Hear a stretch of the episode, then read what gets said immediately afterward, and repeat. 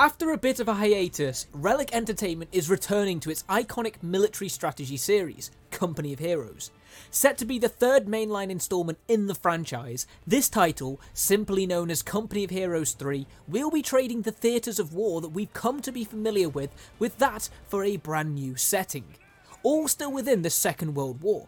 With plenty of new additions and features in store, we've created this informative all you need to know video to prepare you for combat when Company of Heroes 3 launches this February.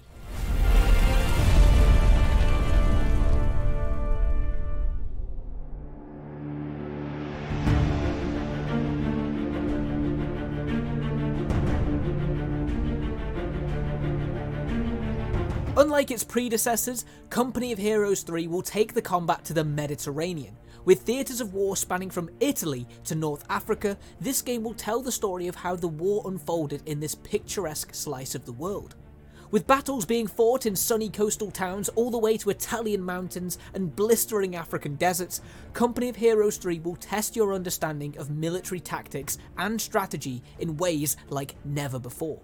While fans returning to the series will find themselves at home with the style of gameplay, the newer systems and the Essence engine that powers Company of Heroes 3 has allowed developer Relic Entertainment to double down on the details.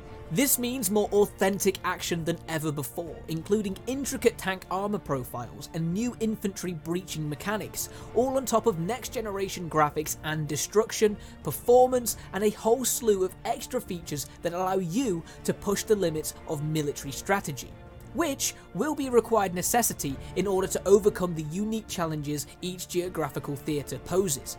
With this broader collection of mechanics, players will be able to establish supply lines, launch air and naval assaults, create partisan spy networks, all while upgrading the units and battalions that best suit the strategy that you are looking to put into practice.